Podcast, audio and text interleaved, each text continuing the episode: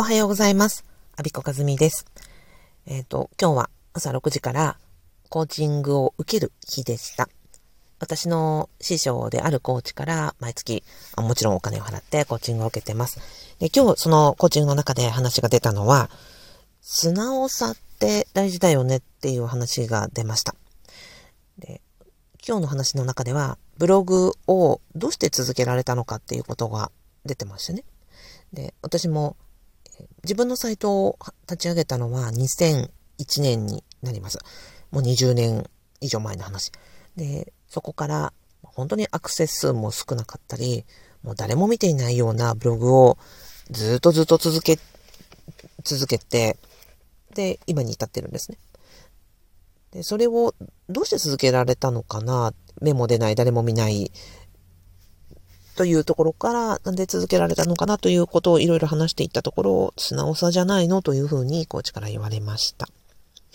で、その素直さっていうのは何かというと、ブログで収益化していくって、今までその経験のないことを始めるのって、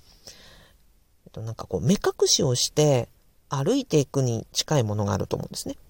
で、私はそういう時にどうするかっていうと、師匠を決めて、師匠にの言う通りに、本当に進む。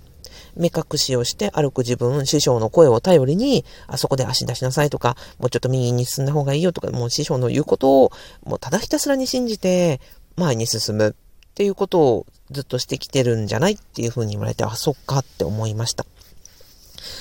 公務員を辞めて起業するにあたって、なんでそんなことができたんですかってよく聞かれますが、それは本当にブログと同じで、これも全く経験のないことだったので、もう師匠を決めて、師匠の言う通りに今信じて進んでます。うまくいかないことも多いし、芽が出ないことも多いし、悩むこともたくさんありますけど、悩むというよりはそうですね、これ大丈夫かなって思うんですけど、でも自分は信じられないけど、師匠を信じてるんですね。例えば、えー、2015年に私、勝間和代さんの私塾である勝間塾に入りました。で、勝間さんは今でもずっと塾生で、勝間さんの言うことを、あの、ひたすら信じて、で、公務員を辞め、あ、そうですね、あの、今に至っています。起業した方がいいよと言われ、当時は、入塾した当時は、公務員が安泰だってずっと信じてたんですが、勝間さんの言うことを一つ一つやり、トライしていくうちに、あ、公務員じゃないかもしれないって自分の進路を転換したわけです。で、この勝間塾で知り合った、え今のコーチングの師匠である花輪秀明さんにもずっと、まあ、コーチングの講座を受けたりとか、コーチングを受けたりとか、えー、いろんな形でずっと、あの、ついていってます。花輪秀明さんからは、そうですね、コーチングのスキルはもちろんのことを、こう相談業としてのクライアントの向き合い方とか、コーチとしての、この自己基盤、パーソナルファンデーションの整え方というところを今ずっとあの学ばせていただいてます。でそれから勝間塾であの知り合わせていただいた和田美香さんにもずっとビジネスのコーチとして、まあ、コーチというか、そうですね、マーケティングをあの徹底的に学ばせていただいているのは、まな、和田美香さんになります。で、和田美香さんも本当にそうですね、知り合わせていただいたのが本当に嬉しいな、ありがたいなって思うぐらいの、あの、方でして、もう本当に衣装ついていくっていう気持ちで、ます、いますね。今、その私が海外ツールを使って、ティーチャブルとか、ユーデミーとか、動画教材を出すとか、えー、海外のメール、スタンドであるメールチンプ使うとか、そういうのはもう全部和田美香さんから教えていただいたこと。これも、私一人だったら絶対進めなかったけど、えー、アデミカさんのおっしゃることを一つ一つ素直にもうやってきているというところです。あとは、起業するにあたって、地元の、えっ、ー、と、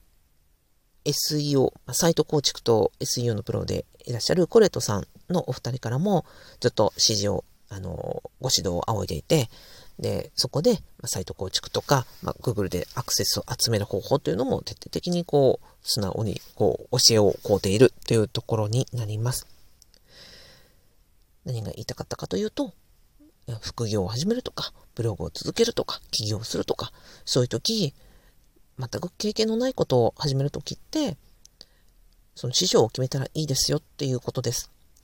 師匠のいうことを信じてついていくっていうのが結果的に一番早く成果が出るし、ショートカットできるし、確かにお金も時間もかかるんですよ。だけど、でも結果的に言うと、それができるかどうかが、あの、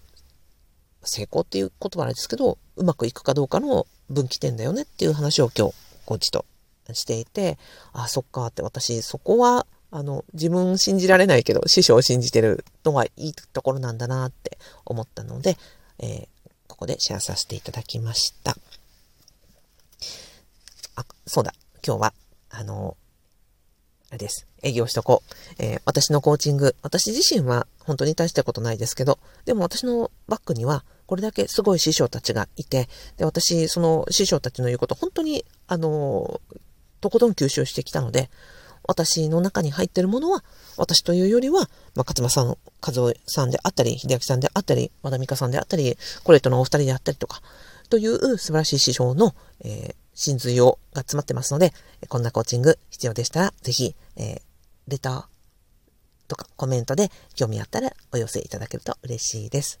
今日も最後までお聴きいただきありがとうございました。